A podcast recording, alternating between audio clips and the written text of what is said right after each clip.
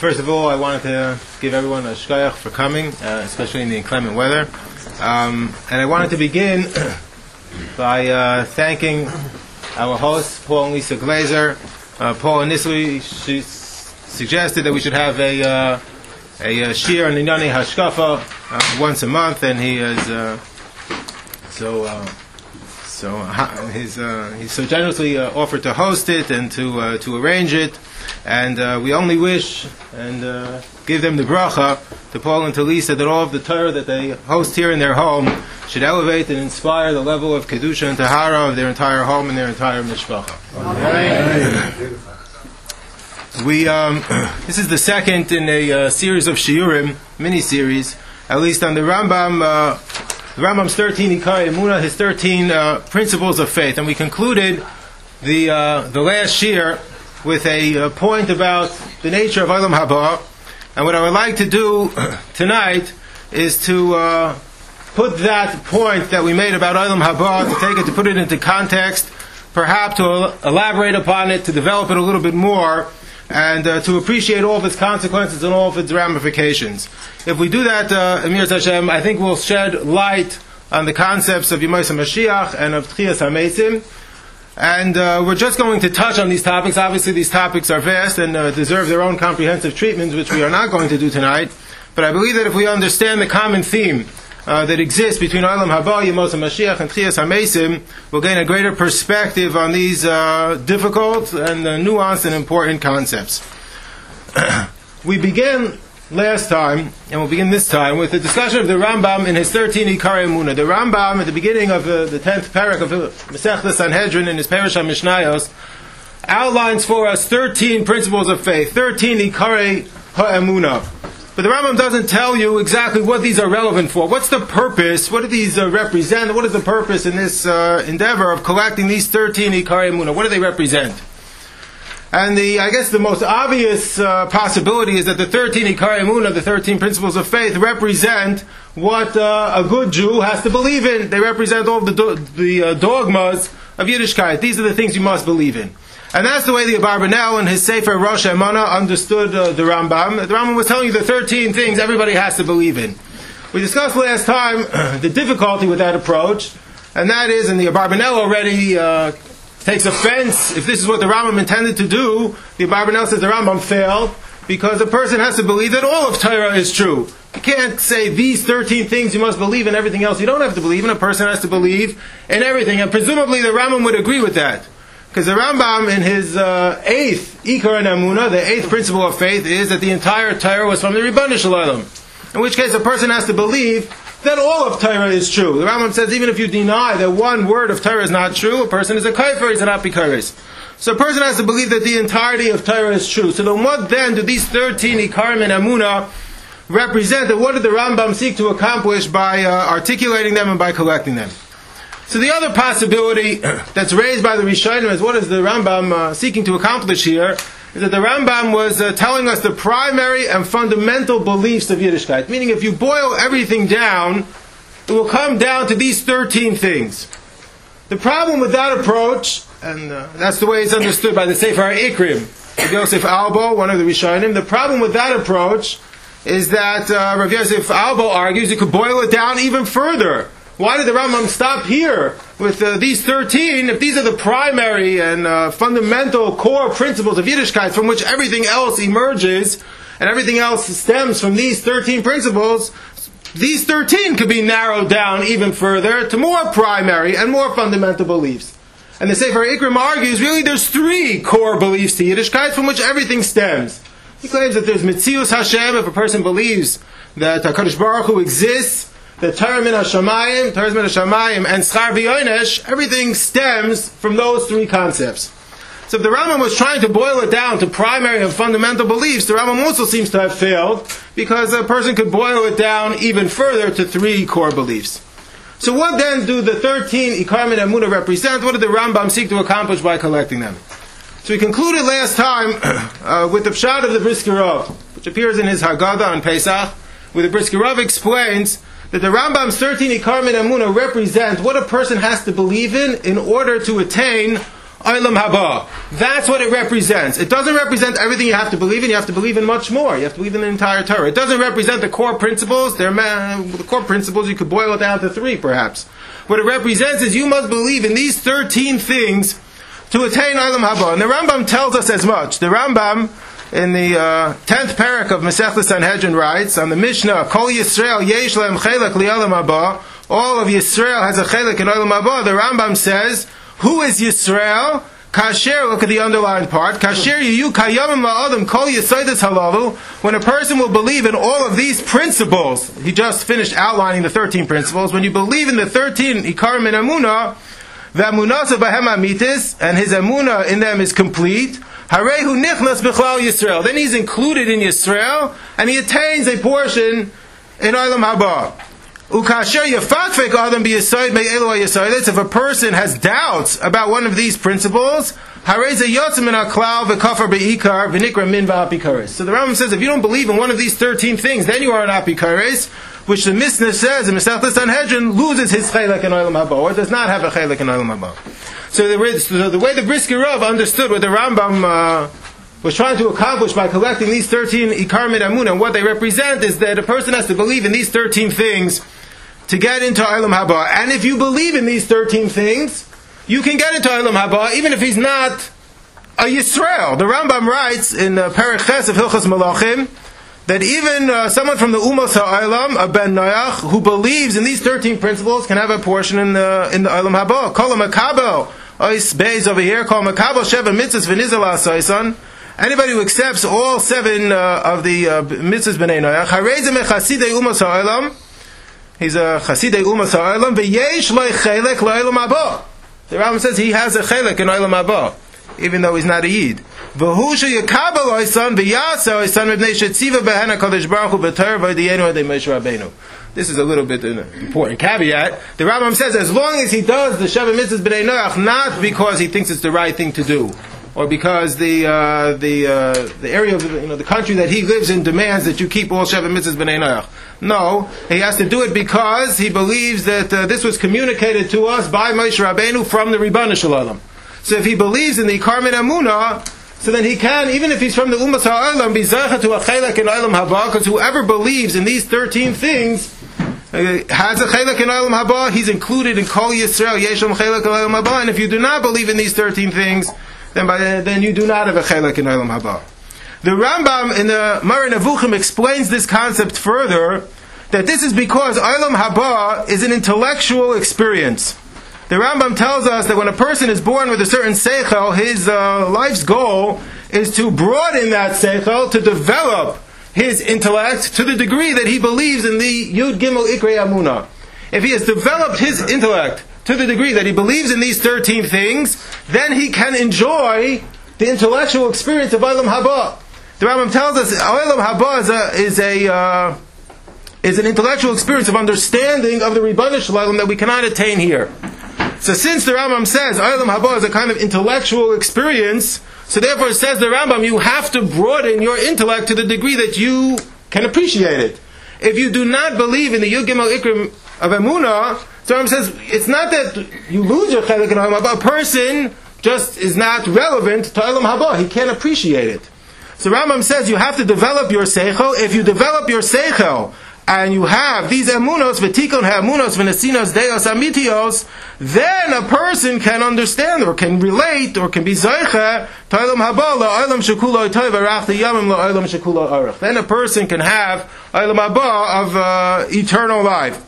But that is an intellectual experience for the Rambam. So since it's an intellectual experience, the Rambam says that a person has to broaden his intellect to the degree that he uh, believes in the Yud Gimel Ikrei Amuna. If he doesn't believe in the Yud Gimel Ikrei Amuna, then he will not have a chelak in Olam Haba. And that's how the Rambam understands the schar that is for tzaddikim in Olam Haba and the punishment that is for Rishoim. Look over here, Ois Dala, the Rambam writes in Perek Ches of Hilchos Teshuvah, Ha-toiva ha-tzfuna la-tzaddikim the taiva that is set aside or hidden for tzaddikim, hi chay ha'olam haba, is itself enjoying this reward of Olam Haba, the experience of Olam Haba. Schar tzaddikim hu sheyizku l'nayam zeh. The schar that tzaddikim get is that they will benefit from this, they'll enjoy it. And on the second line he writes, Upiron harishoim who? What is the punishment that's due to Rishoyim? Shaloi yizku l'chayim elu, ela yichrasu v'yamusu. They will not be relevant to this experience of Olam Haba, and therefore they will die and they will be cut off. Meaning they will never get there. Because it's an intellectual experience, but you have to believe in the Yud Gimel Ikra Amunah to get there. If you don't, you simply just won't get there. And that's the biggest punishment of all. So the Yud Gimel Ikrim of the Rambam represent not everything you have to believe in. It represents not core, fundamental, and primary beliefs, like you know the primary colors of the rainbow, that, that which you can focus everything, boil it down to. If it would be the case, it'd be three, and if it would be the case, the Rambam were listing uh, all the things you had to believe in, there'd be many, many more. You have to uh, believe in the entire Torah. Rather, what is the Rambam telling us by collecting the 13 Ikarim and Amun? He's telling us if you believe in these 13 things, you are relevant to Eilam Haba. If you do not, you are simply not relevant to Eilam Haba. Yes. On point base, you referred to the Shem Mitzvah Noach. Right. It says as long as a guy belong- believes in Shem Mitzvah Noach, and he believes it comes from Yikodim Baruch Hu, from Moshe Rabbeinu, he gets Chayav Olam Haba. How does that into... Louder, please. Oh, I'm sorry. What I was asking was, how does the Shem Mitzvah Noach relate to the 13 Ikrei Emunah? I assume, and you're right, I'm, I'm, I'm, I'm adding here, but I assume when he says that it was given to us by Moshe Rabbeinu from the Ribbana Shalom, that that's including that he believes in something. At least a number of the Ikram and Amunah that relate to him, or enough of them that he could get a portion in, the, in, in Olam Haba. The Rambam doesn't tell us any more than that, but the Rambam tells us even a Ben Noach, which is surprising, can have a chelik in Olam Haba. Just like we... So I would suggest that that's because along the lines of what the Rambam told us that uh, Yugim Ikrim represent what you need to get into Olam Haba, perhaps even a Ben Noach who believes in those things can get there. Otherwise, I don't see how he gets there. So why does the Mishnah say Kol Yisrael? So what Yisrael means is whoever believes in the Ikrim and Emunah, and not, uh, and if you don't believe, that's what the Rambam told us. Who, who is Yisrael? Is the person who believes in uh, in the Ikrim and Emunah. If you don't, then you're not a Yisrael. Oh, Yisrael has 613 years. Right. We've been boiled down to 13 Ikrei Emunah. No. Maybe the Goyim that have They're not boiled down. That's exactly the point. These 13 things, if you don't believe in, let's say, something else, you don't believe in something else, you can get out Olam Haba. You're wrong, but you can get out Olam Haba. Fine, I accept that, but I'm saying it could be that he that has so many mitzvahs, he has to have 13 Ikrei Emunah. Uh, could be a Ben less. Right, but we're, we're, we're, we're, we're, we're, we're, uh, we're stabbing in the dark. We don't know. The Ram doesn't tell us. Okay. Right, so I, I agree, but uh, we, we just don't know. However, what the Rambam is telling us is, in fact, uh, something that is more profound and really goes to what the uh, the heart of Olam Haba is all about. And Chaim really takes this idea and expands it a little bit further. What the Rambam seems to be telling us is is that being to Olam Haba, Olam Haba is the type of reward that is a natural reward as opposed to an artificial reward. We know from uh, raising children, raised children, knows that there's two ways you can uh, motivate uh, children two you know fundamental ways. One way is you can provide the child with an artificial reward. I tell the child, you know, uh, I say, I shovel the snow um, because I'll give you ten dollars, or I'll give you a soda can, a chocolate, depending on the age of the child. You know, whatever works at that age. Can, or clean up your room. I'll give you uh, money to do it. Whatever, whatever the case may be. Study for your tests. I'll give you ten dollars. That's an artificial reward. Then there's a natural reward. A natural reward is where I tell the child, study for your test because then you'll be successful in life. Or shovel the uh, driveway because then you have a place to play. Clean your room because then you may, may, maybe you'll find that toy you've been missing. So the reward is the activity itself. It's built in. It usually doesn't work, work, work with children, but uh, that's a natural reward. An artificial reward is where you have to tell the child, do this and I'll give you something external, something else. So according to the Rambam, Olam Haba is a natural reward. If you have developed your seichel to the degree that you believe in the Ikram and Emunah, then you can benefit, you can enjoy Olam Haba, which itself is an intellectual experience for the Rambam. And the reward of developing your intellect is an intellectual experience of Olam Haba. If you do not believe in the Ikram and Emunah, so then he does not get a chelek in Olam Haba, not because I took away a candy bar, I took away a can of soda or something, but it's because you simply, uh, if you didn't study for your test, you simply will fail, and there's nothing, that's not a punishment to the child that he fails the test, it's just a consequence of his actions. So, so too here, losing Olam Haba, the Rambam seems to be telling us is a natural consequence, not a punishment. And in fact, that's how Reb Chaim understands a, uh, a difficult Rambam. The Rambam writes over here, Ois Hey, in Paragim of Hilchos Teshuv Allah Zayin, the Rambam says, "Ha'omer sheyesh shem ribayin echad bal shehu guf ubal tamuna." A person who says that the Ribbon Shalom is one and he exists, but he has a form. He has a body. So the Rambam says he's an apikares, a min, and he loses Olam Haba. That's the third Ikar and Amuna of the Rambam. Kadosh Baruch Hu has no guf ubal tamuna. The Ravid disagrees with the Rambam, and he writes at the second line after the period, Aleph Aleph Amar Avraham, V'Rama Karl Lazem Min. Why does he call such a person who believes that the Rebbe Shalom has a physical uh, guf? Why does he call him an apikares? V'Kama. Many people greater and better than the Rambam, Halchu Bazua Machshava. We, I don't know who this is. Which which which Rishonim is he talking about? But he says that there are those. Maybe we should have a shir about it. But he says there are those that are greater and better than the Rambam that follow this machshava. Why? The Ravi doesn't seem to agree, but he says that there are many people greater than the Rambam who, who felt like this. The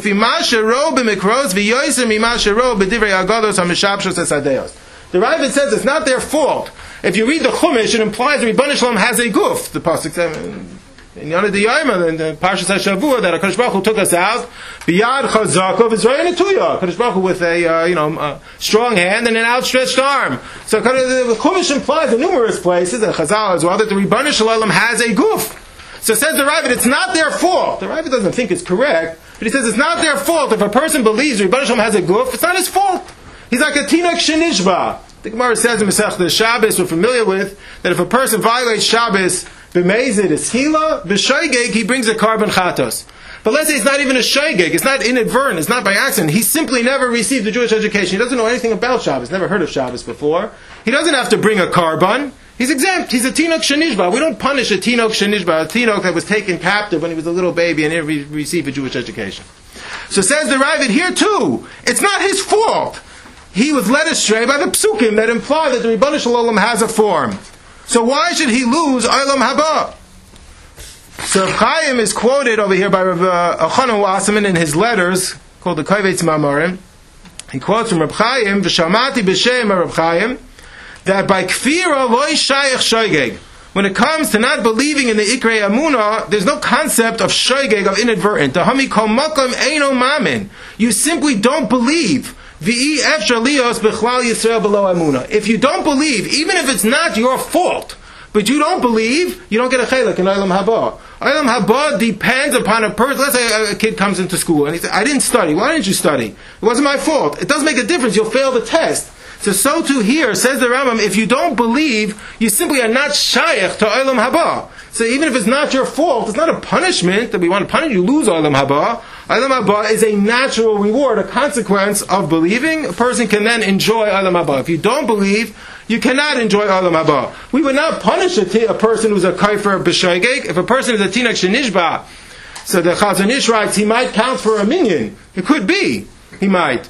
But that's not the point. The point is, in order to be relevant for Olam Haba, which is an intellectual experience, a person has to have developed his intellect to the degree that he believes in the Yud Gimel Ikrei Amuna. What is fascinating is, it seems that the Ravid disagrees. The Ravid's position is, if it's not your fault that you don't believe, then he still has Olam Haba. Meaning the Ravid seems to have understood that Olam Haba is not a natural reward, Olam Haba is an artificial reward. Moshel, you know, havdil, elef alfei havdolis, like a candy bar or a soda can or a ten dollars that you give a child for performing a task. So too, the Ravid says, olam haba is an artificial reward that you get for being, uh, for performing mitzvahs. So if it's not his fault that he's a kaifer, it's not his fault he's an apikairis, he never learned any better, he would have olam haba. We don't punish him that he lose, should lose Olam Haba, just like we don't punish him that he has to bring a carbon chatas, a tinok shenishba. We don't punish him, uh, you know, label him as a mumar dino ka'akum. He wouldn't lose Olam Haba for the Ravid. The Rambam has understood Olam Haba is a natural reward, a consequence of his actions. Yeah. He believes this is 12 ikrim, the Ravid.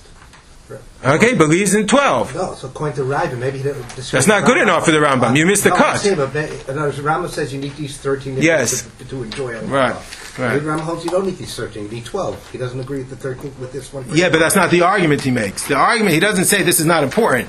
The argument he makes is it's not their fault, which implies that the Ravid understood that uh, if it's not your fault, you still have Olam Haba, even though you don't believe. So for the Ravid, it sounds like Olam Haba is an artificial reward, whereas for the Rambam, it sounds like it's a natural reward. Like a child studying for his test, he'll do well.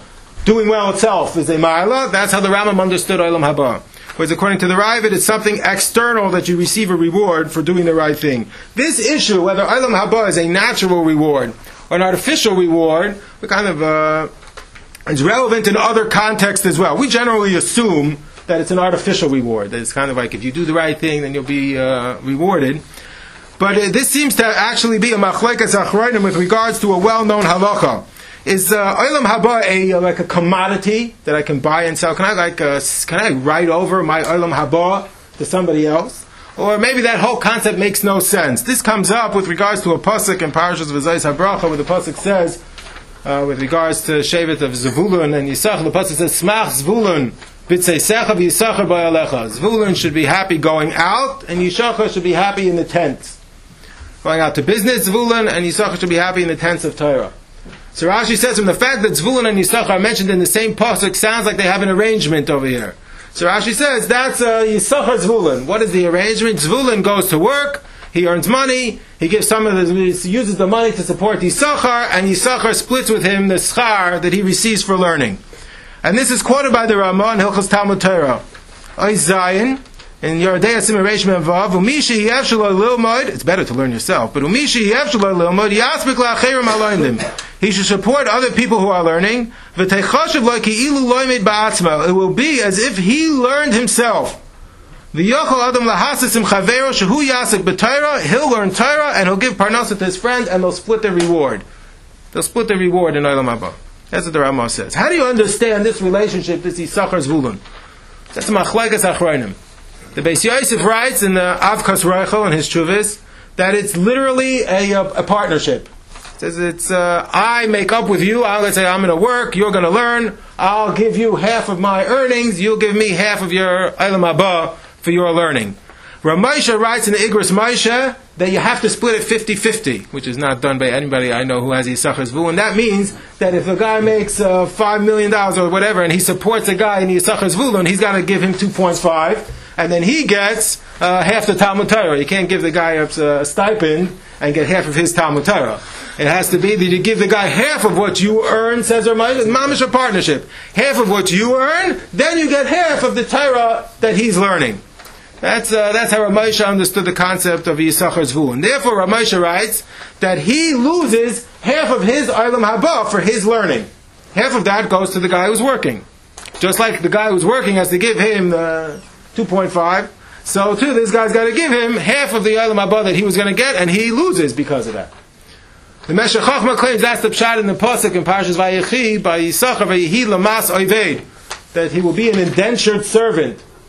Mas also could mean uh, a tax. So you say he works as. Ta- I mean, he has a tax. What's the tax on Yisachar for learning? That he's got to give half of his Eilam Haba to Zvulun. He loses half and he has to give it to Zvulun. That's one interpretation of this concept.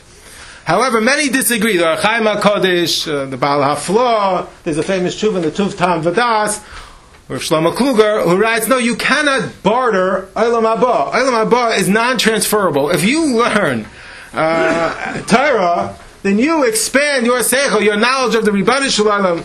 That cannot transfer to somebody else. It's not a commodity that you can buy and sell futures and you know short sell. It doesn't exist when it comes to Eilam Haba. Because Eilam Haba, presumably they understood, is a natural reward for your activity. So if you learn, you're Zayachat Eilam Haba. I can't transfer that to somebody else. What does Yisachar Zvulun mean?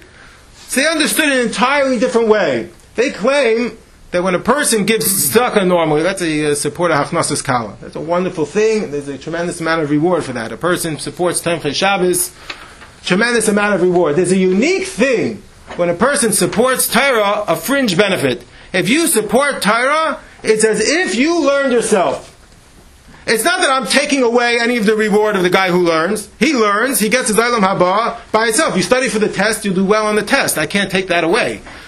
But when I support Torah, even if I give him a stipend, you don't have to give him half half of your parnasa. Even if you give him a stipend, I support Torah. That's as his learning is as if I learned myself. Not because we're splitting it. It's not a partnership. I'm trading Olam Haba. It's that uh, if I support her, it's as if I learned myself. The pasuk says in Parshas Truma that when uh, Betaba Ois Ha'aroin, you you abadim. When the Aaron was traveling from place to place, there were poles on the side.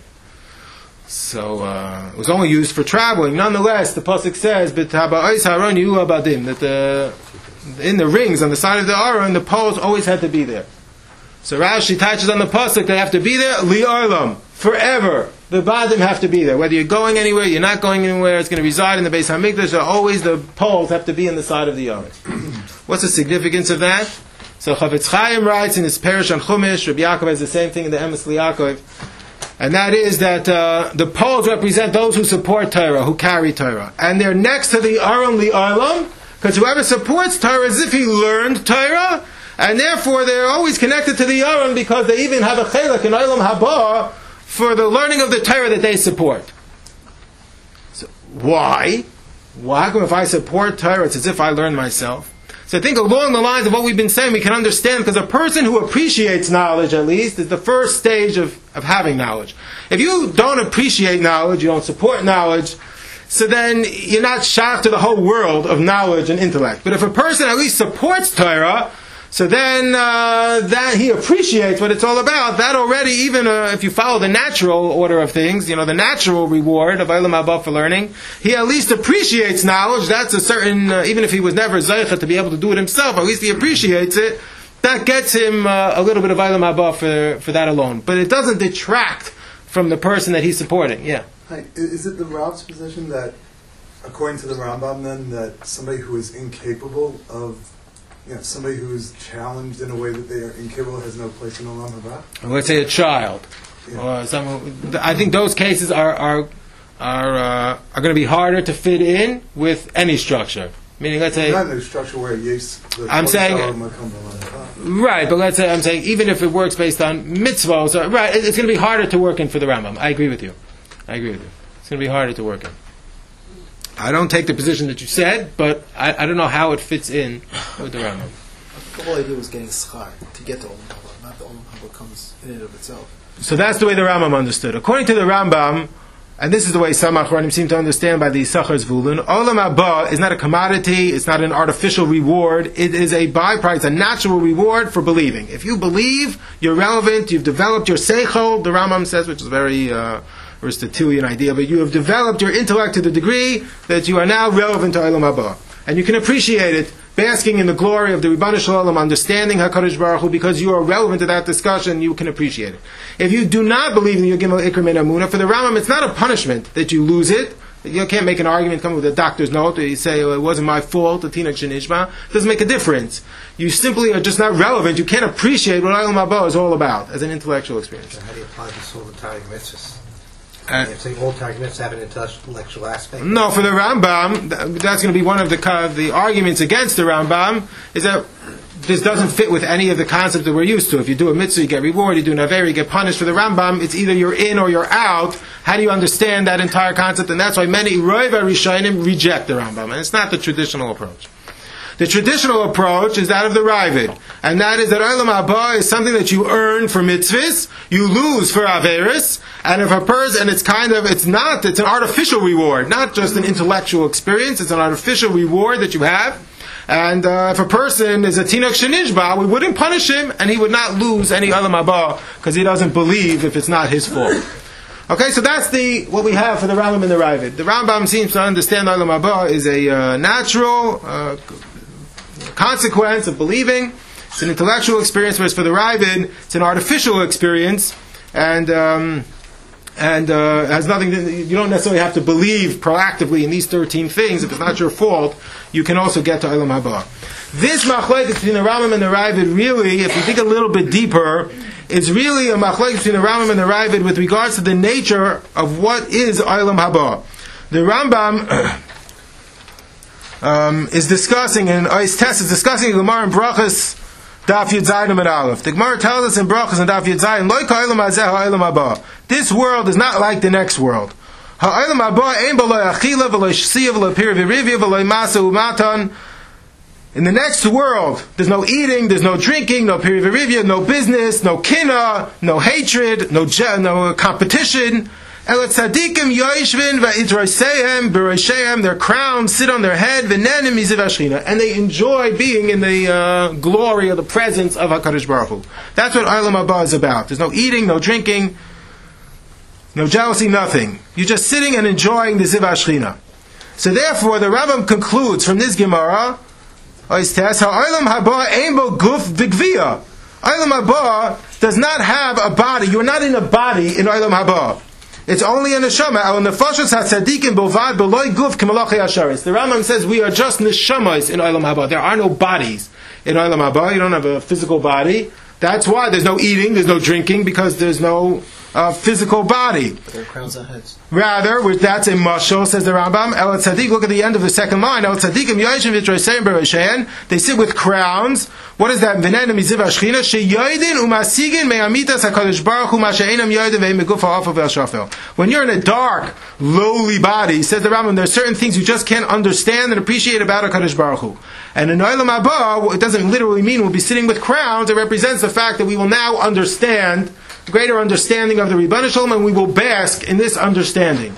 That's how the Rambam understands the experience of Olam Haba. Is that is the intellect then? It's not a physical thing. It's not a physical thing at all for the Rambam. And that follows with what the Rambam has told us. Olam Haba is an intellectual experience which you have to believe in the Yugam Ikram to get there, and there's no bodies there. It's just an intellect, it's just the neshamas. And the Rambam continues in Ois Yud over here. The Rambam Paraches Alochaches tells us that the minute a person dies, he goes to Olam Haba. It's called Olam Haba, not because it's not around now, that this world is going to end, and uh, then Olam Haba will begin. Ein hadavar kain, he writes on the second line. It is found now. The minute a person dies, he goes to Olam Haba. The guf separates from the neshama, the neshama goes. Um, the neshama goes to Olam Haba. Tzaddikim go to Olam Haba. Rishayim, as the Rambam said, if you don't believe in the Yugim Ikrim, you never get there. That's the opinion of the Rambam. The Ravid and the Ramban disagree vehemently with the Rambam. This is one of the reasons, one of the major oppositions to the Rambam's entire Mishnah Torah was because of this idea. The Ravid writes, look back at Ois Tes, and it's not surprising that the Ravid disagrees based on what we know so far. But the Ravid writes on the fourth line, Aleph Alf Amar Avram, Divrei Ha'ish Hazeh Be'enai Kroivim, it's close to saying, Lemisha Omer Ein Tchias HaMesim. The Rambam seems to be denying Tchias HaMesim, Legufa is El Neshama is Bilvad. He, seems to be saying, according to the Rambam, what happens? A person's alive with a body, person dies, if I may have asked him Shana, the Neshama separates from the Guf, the Neshama goes to Olam Haba. So, Where's Tchias HaMesim? Where's Mashiach? How does that fit in to the Rambam structure. And the Rambam was in fact accused of denying um, Tchias which is extremely ironic because the Rambam in his Yud Gimel Ikram and Amuna claims you cannot be Zaychat Halam Haba unless you believe in Tchias HaMesim. That's the, uh, of course, the final uh, Ikar and Amuna. And the twelfth is you have to believe in Mashiach.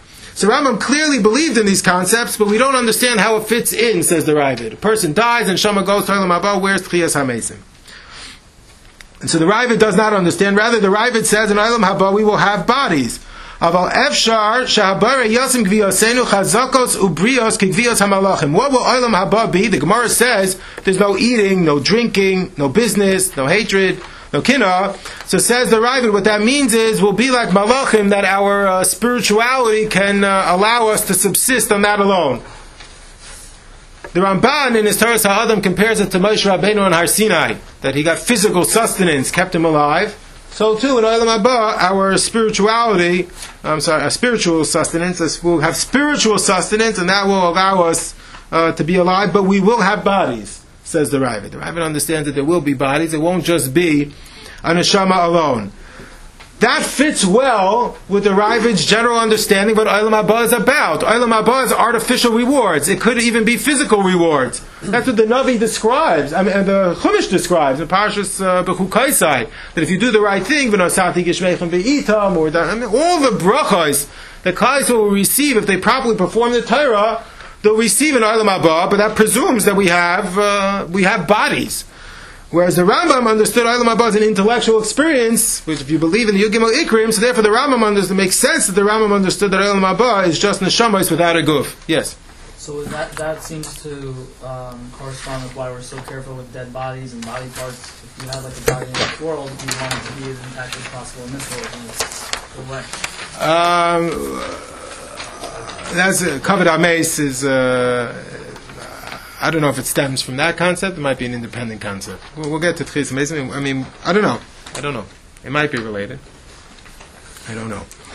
The Ramban also disagrees with the Rambam.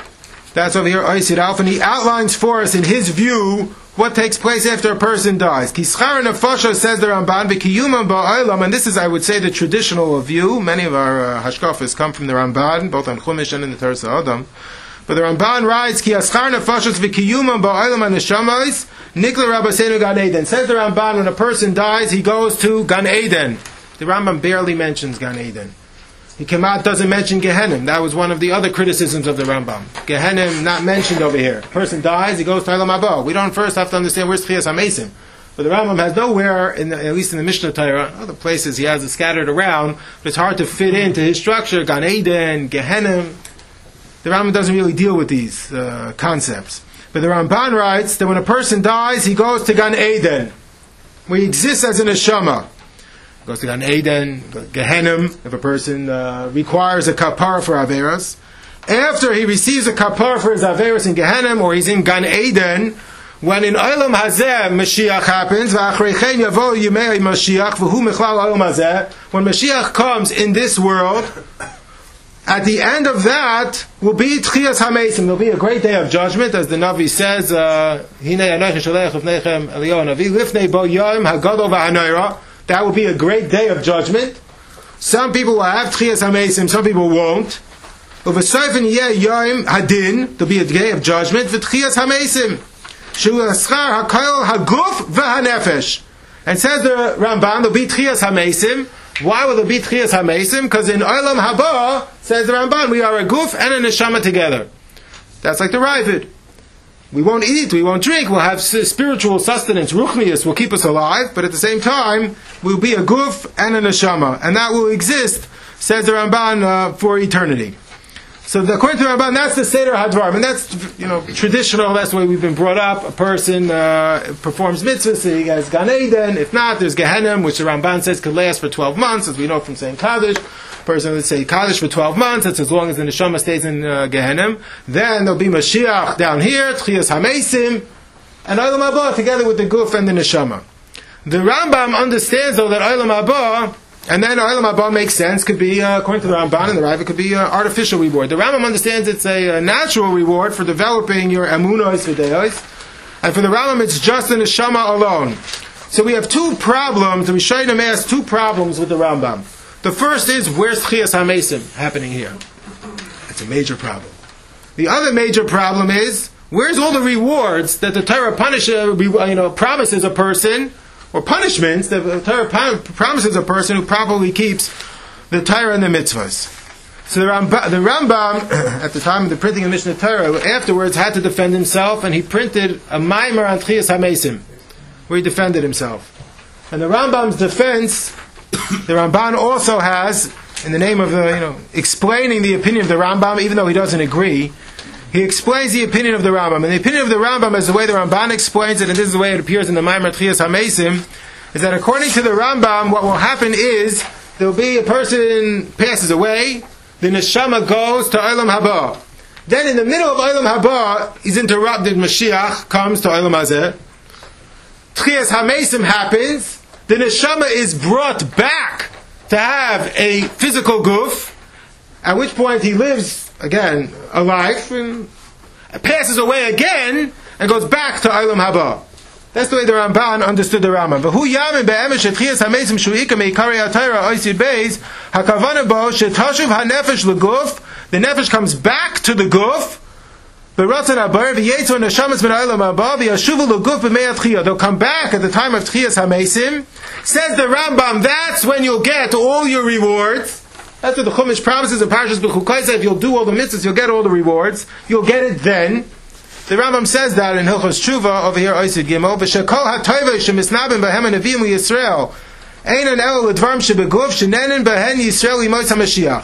When will we get all of those physical pleasures, or artificial rewards? We get them during this interim period, Yemos HaMashiach, Chiyas HaMesim, when a person comes back to a guf. That's when you get all the reward. Then a person dies again, and he goes back to Olam Haba.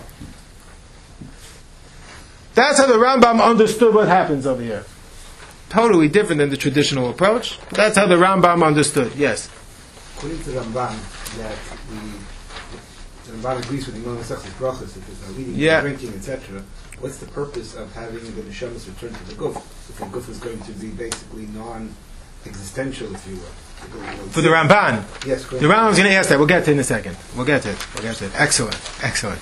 I'll do one better. What's the purpose for the Rambam? The Ram- I, that, I mean, that, that's the more obvious question. The Rambam holds a person dies and goes to Olam Haba. What happens? We disturb. He's in the middle mamish of Olam Haba. He's enjoying the Ribono Shel Olam. Ashchina. We say, come back. Come back over here.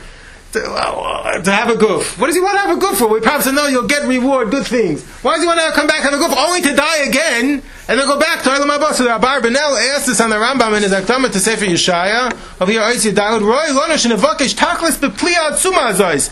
Who, this is crazy. V'lama Tashav HaNefesh Achrei Yois V'mechitza Ruchanim. He's sitting in the mechitza of the Ribono Shel Olam. What does he need? Schar, V'oinish, Lichol, Sholshenis, Beguf, Hanigaf. What does he want this for? And he says the Rambam has no explanation. The Rambam has no. Uh, the Rambam does not have an answer for this part.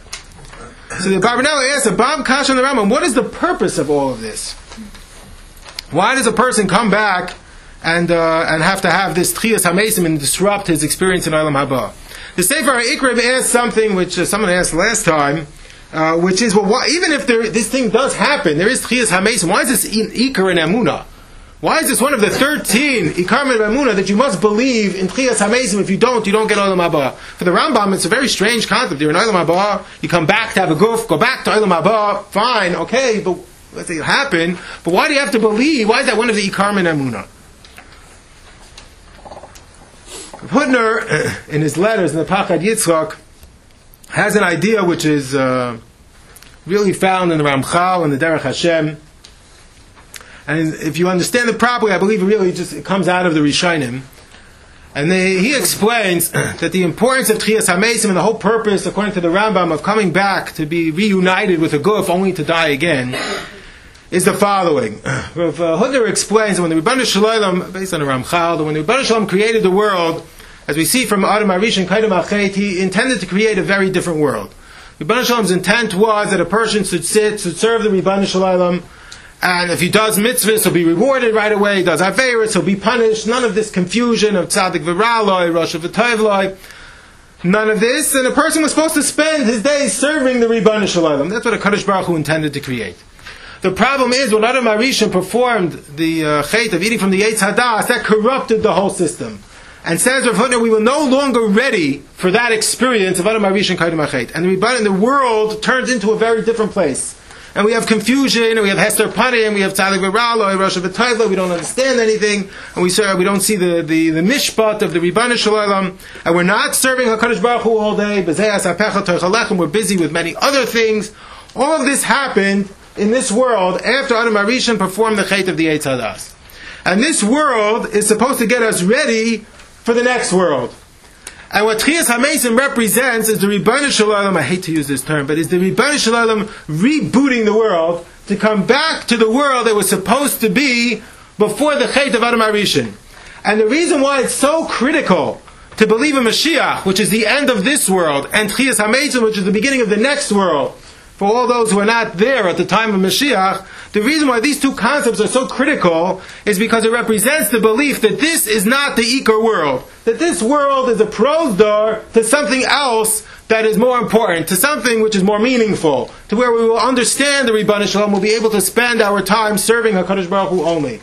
So the reason why these concepts are so critical is not because a person will come back to a guf, go back to Olam Haba, it's because it represents the world starting over in the ideal world that it was always supposed to be.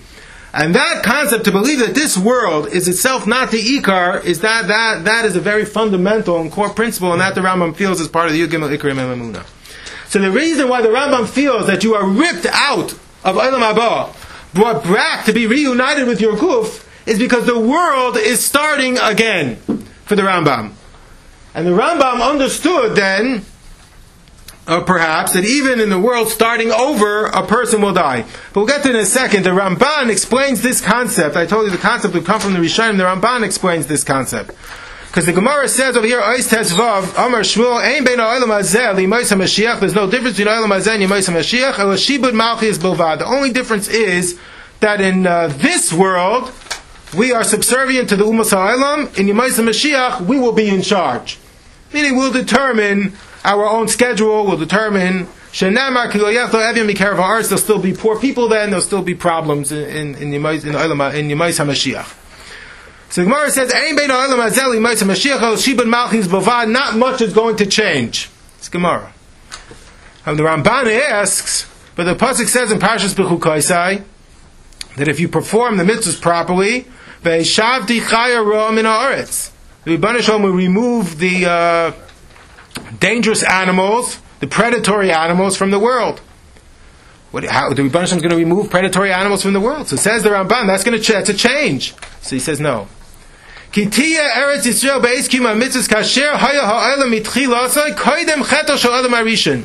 At the time of Olam Haba, it's going to revert back. The Rebbeinu is going to remove the uh, the uh, predatory animals from the world. It's not that the Rebbeinu is going to change Teva. It's going back to the Teva that should have existed prior, Kaidim, to the uh, of Adam Harishon. It's not that it's changing Teva, it's going back to what it should have been.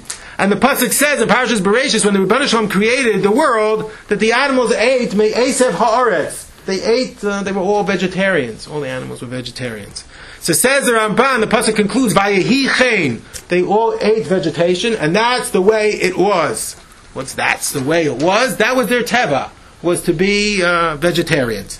When Adam Harishon ate from the Eitz Hadas, I'm not a vegetarian. When Adam Harishon ate from the Eitz Hadas, that changed Teva. People became crueler people, and animals began hunting and killing other animals.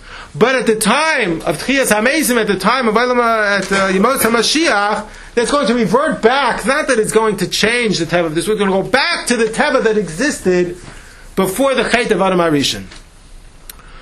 So in which case it seems that the Machlekes, the Rambam and the Raiva that we've been discussing over here, whether Olam Haba is uh, a person is only has an neshama, or perhaps he has a neshama with a goof.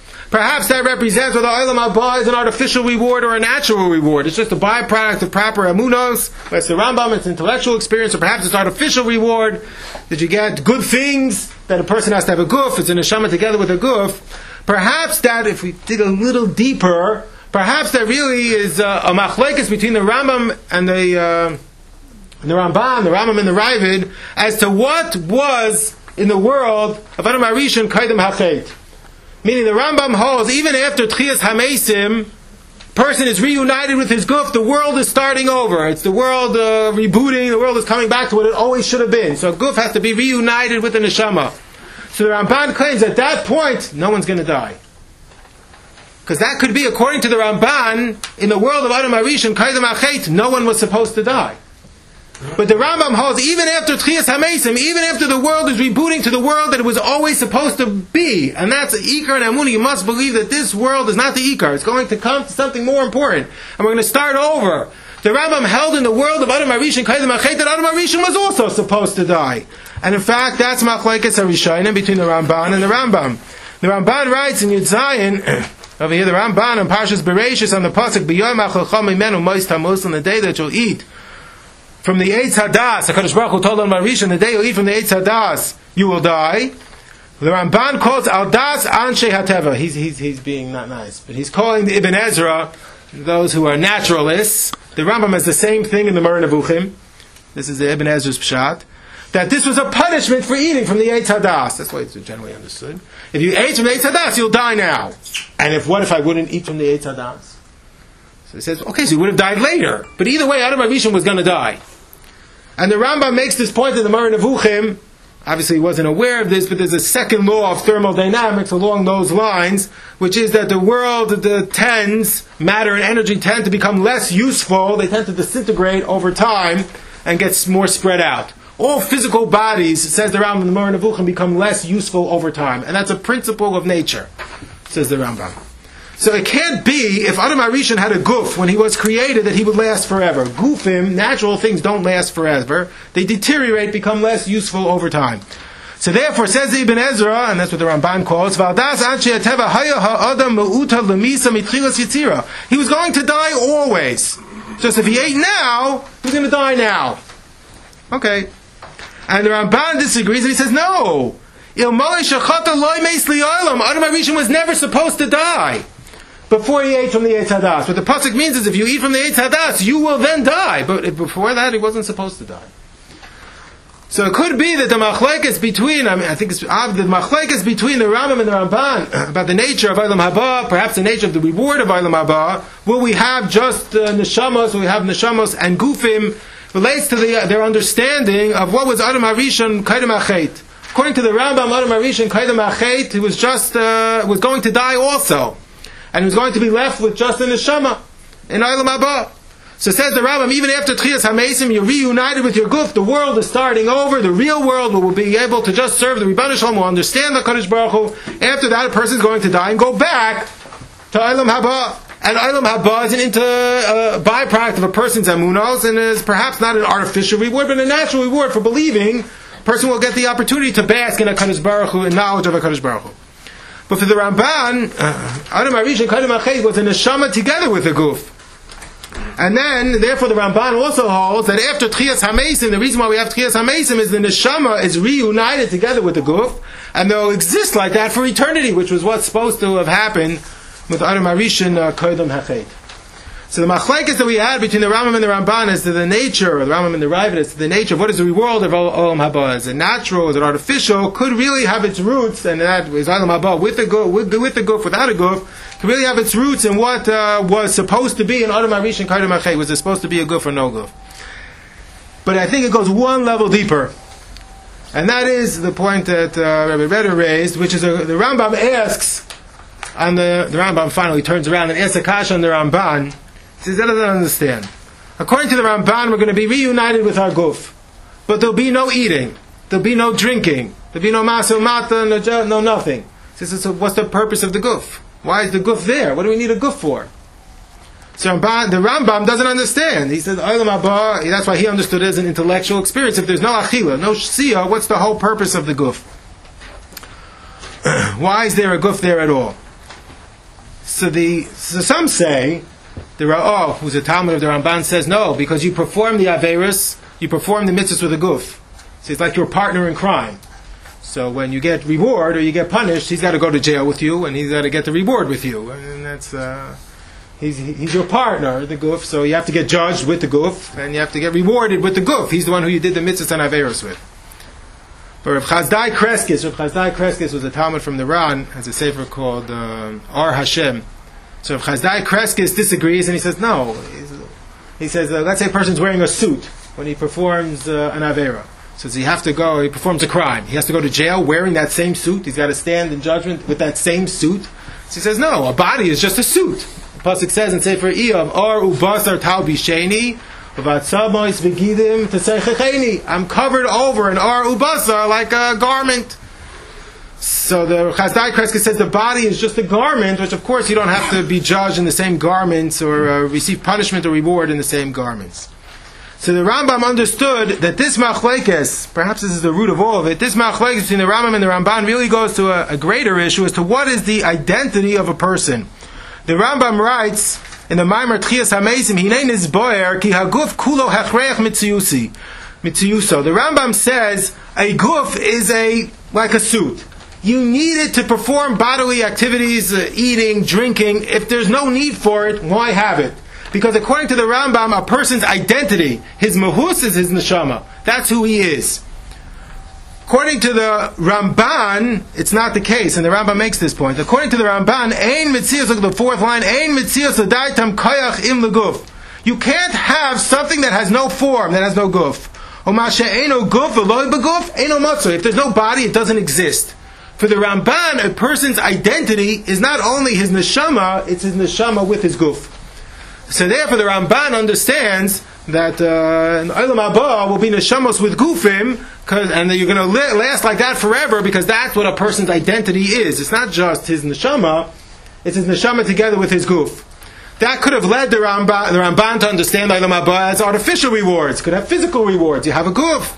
And perhaps it led to many of the issues that we discussed. But the Rambam understands oh, a person's real identity, who he is, is his intellect, is his neshama. And therefore, the Rambam uh, understood that Eilam Haba will just be a neshama. The guf is only like a suit that we have to have for bodily activities, perhaps performing mitzvahs. So the Rambam says, yes, when Obit Chias HaMesim would be reunited with your guf, that's critical. The world is going to reboot to the world that was always supposed to be, but in the end you will die, and a person will reside in Olam Haba um, with just his guf, with just his uh, neshama.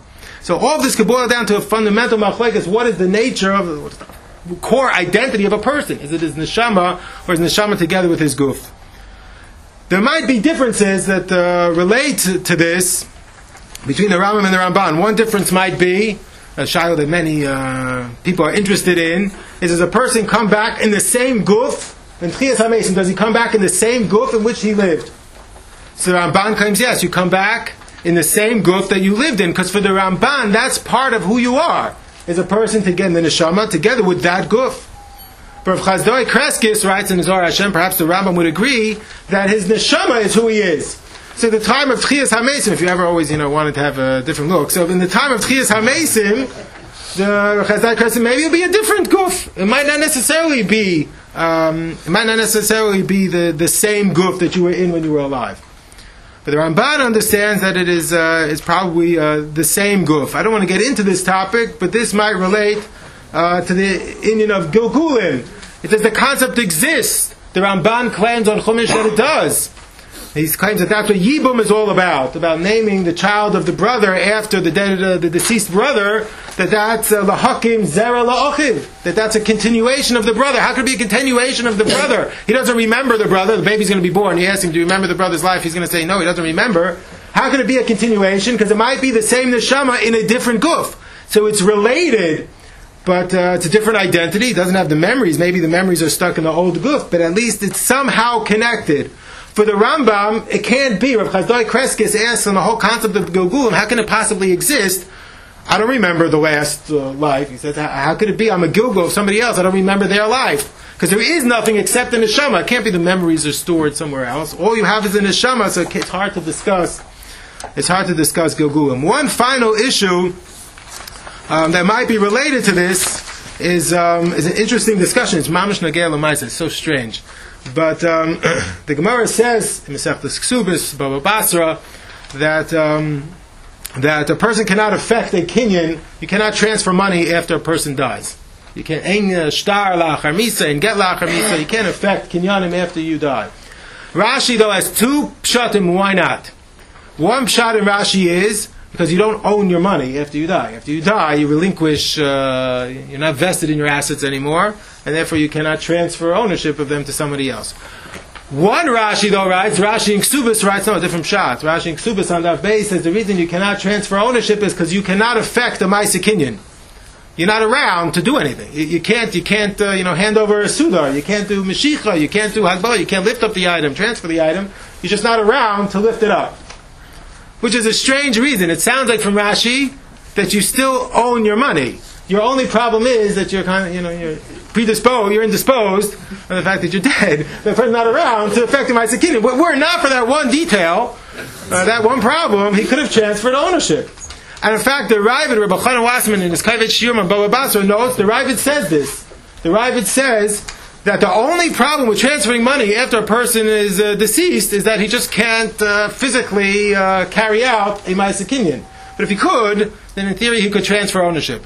So you'll say, okay, interesting discussion, but that could be what Ramesha's whole tshuva about wills is all about. Ramesha has a famous tshuva about wills. Uh, nowadays, many people do a ha, what's known as a halachic will, which we're not going to get into how that works.